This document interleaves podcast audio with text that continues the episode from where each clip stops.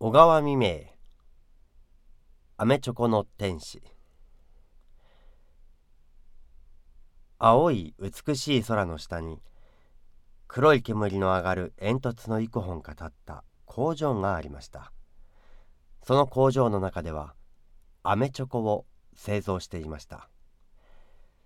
製造されたアメチョコは小さな箱の中に入れられて方々の町や村やまた都会に向かって送られるのでありました。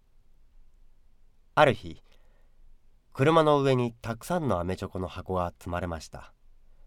それは工場から長いうねうねとした道を揺られて停車場へと運ばれそこからまた遠い田舎の方へと送られるのでありました。アメチョコの箱には可愛らしい天使が描いてありました。この天使の運命は本当にいろいろでありました。あるものはくずかごの中へ他の紙くずなどと一緒に破って捨てられました。またあるものはストーブの火の中に投げ入れられました。またあるものはぬかるみの道の上に捨てられました。何といっても子供らは箱の中に入っているアメチョコさえ食べればいいのです。そしてもう空き箱などに用事がなかったからであります。こうしてぬかるみの中に捨てられた天使はやがてその上を重い荷車のわだちで引かれるのでした。天使でありますからたとえ破られても焼かれてもまた引かれても血の出るわけではなしまた痛いということもなかったのです。ただこの地上にいる間は面白いことと悲しいこととがあるばかりでしまいには魂はみんな青い空へと飛んでいってしまうのでありました。今車に乗せられてうねうねとした長い道を停車場の方へと行った天使はまことによく晴れ渡った青い空やまた木立や建物の重なり合っているあたりの景色を眺めて独り言をしていました。あの黒い煙の立っている建物はアメチョコの製造される工場だな。なんといい景色ではないか。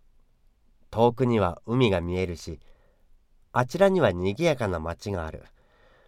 同じ行くものなら俺はあの町へ行ってみたかった。きっと面白いことやおかしいことがあるだろう。それなのに今俺は停車場へ行ってしまう。汽車に乗せられて遠いところへ行ってしまうに違いない。そうなればもう二度とこの都会へは来られないばかりか。この景色を見ることもできないのだ。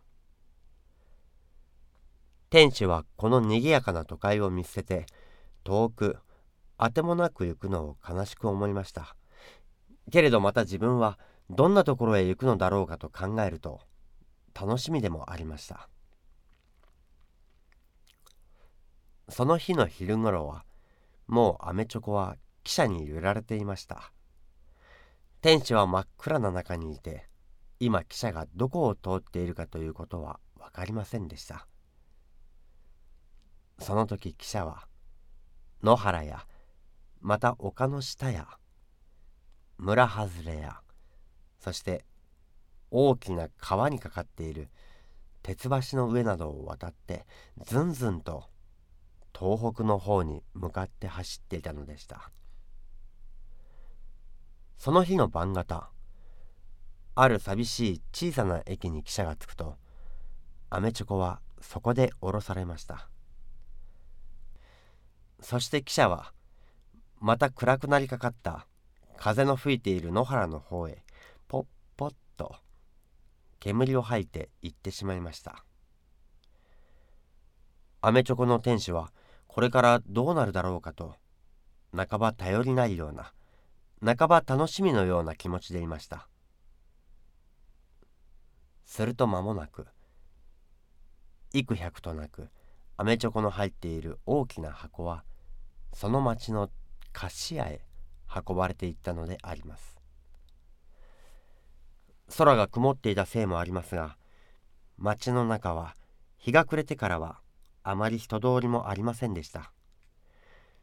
天使はこんな寂しい町の中で幾日もじっとしてこれから長い間こうしているのかしらん。もしそうなら退屈でたまらないと思いました。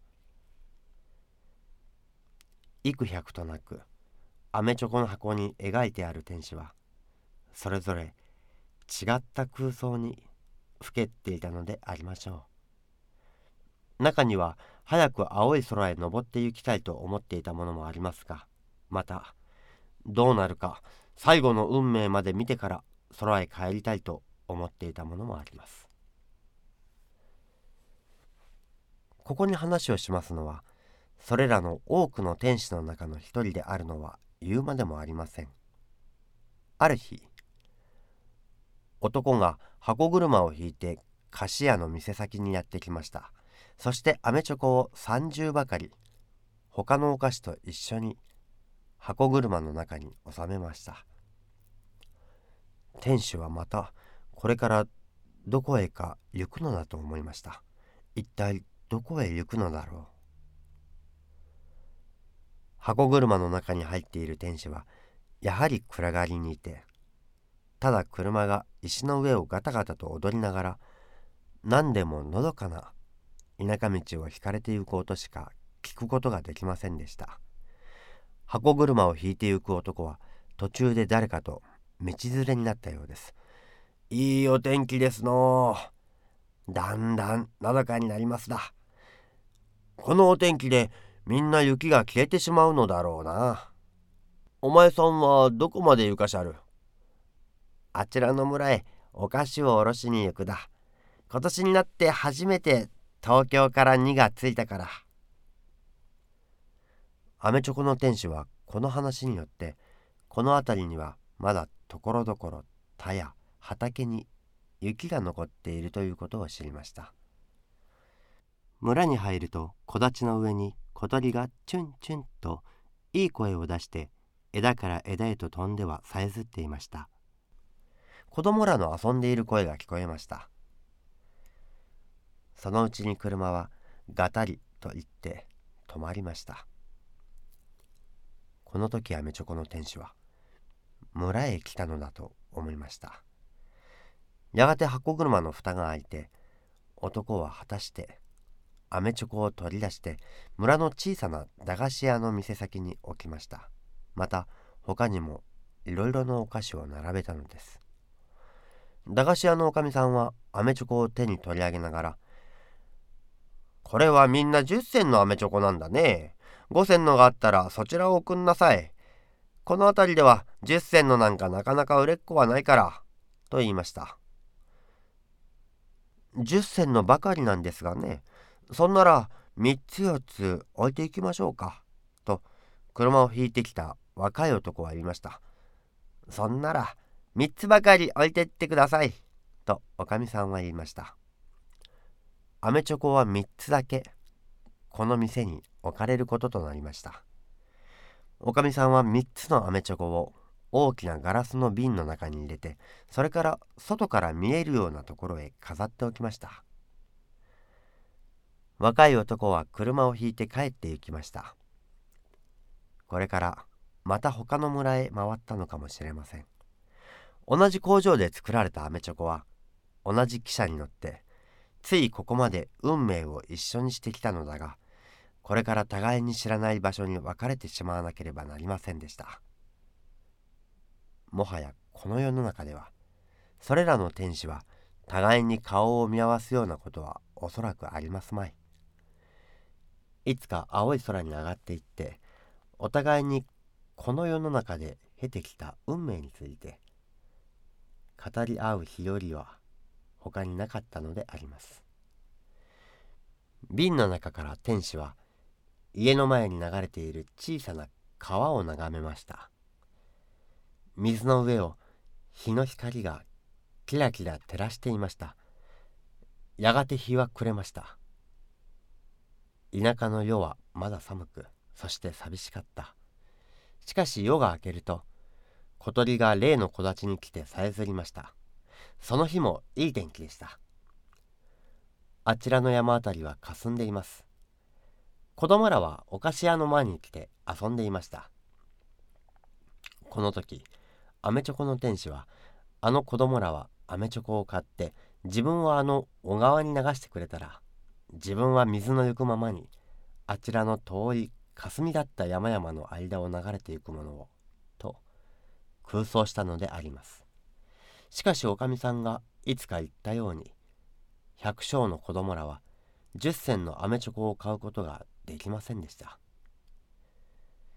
夏になるとツバメが飛んできました。そしてその可愛らしい姿を小川の水の表に移しました。また暑い日盛りごろ旅人が店先に来て休みました。そしてよもの話などをしました。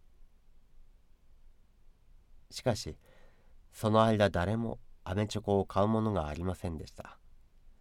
だから天使は空へ上がることもまたここから他へ旅をすることもできませんでした。月日が経つにつれてガラスの瓶は自然に汚れまた塵がかかったりしました。アメチョコは憂鬱な日を送ったのであります。やがてまた寒さに向かいました。そして冬になると雪はちらちらと降ってきました。天使は田舎の生活に飽きてしまいました。しかしどうすることもできませんでした。ちょうどこの店に来てから1年目になったある日のことでありました。菓子屋の店先に一人のおばあさんが立っていました。何か孫に送ってやりたいのだがいいお菓子はありませんか？とおばあさんは言いました。ご隠居さんここには上等のお菓子はありません。飴チョコならありますがいかがですか？と菓子屋のおかみさんは答えました。アメチョコを見せておくれ。と、杖をついた黒い頭巾をかぶったおばあさんは言いました。どちらへお送りになるのですか？東京の孫に餅を送ってやるついでに何かお菓子を入れてやろうと思ってな。とおばあさんは答えました。しかしご隠居さん、このアメチョコは東京から来たのです。なんだっていい。こちらの志だからな。そのアメチョコをくれ。と言って、おばあさんはアメチョコを3つとも買ってしまいました。天使は思いがけなく、再び東京へ帰って行かれることを喜びました。あくる日の夜は、はや暗い貨物列車の中にゆすられて、いつか来た自分の同じ線路を都会を指して走っていたのであります。夜が明けて明るくなると汽車は都会の停車場に着きました。そしてその日の昼過ぎに小包は宛名の家へ配達されました。田舎から小包が来たよと子供たちは大きな声を出して喜び踊り上がりました。何が来たのだろうねきっとお餅だろうよと母親は小包の縄を解いて箱の蓋を開けました。すると果たしてそれは田舎でついた餅でありました。その中に3つの飴チョコが入っていました。まあおばあさんがお前たちにわざわざ買ってくださったのだよ。と母親は3人の子供に1つずつ飴チョコを分けて与えました。なんだ飴チョコか。と子供らは口では言ったものの喜んでそれをば手に持って家の外へ遊びに出ました。まだ寒い。早春の黄昏型でありました。往来の上では子供らが鬼ごっこをして遊んでいました。3人の子供らはいつしかアメチョコを箱から出して食べたりそばを離れずについている白犬のポチに投げてやったりしていました。そのうちに全く箱の中が空になると一人は空箱をドブの中に捨てました。一人は破ってしまいました。一人はそれをポチに投げると犬はそれをくわえて辺りを飛び回っていました。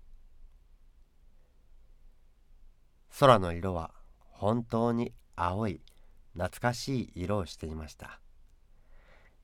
いろいろの花が咲くにはまだ早かったけれど梅の花はもう香っていました。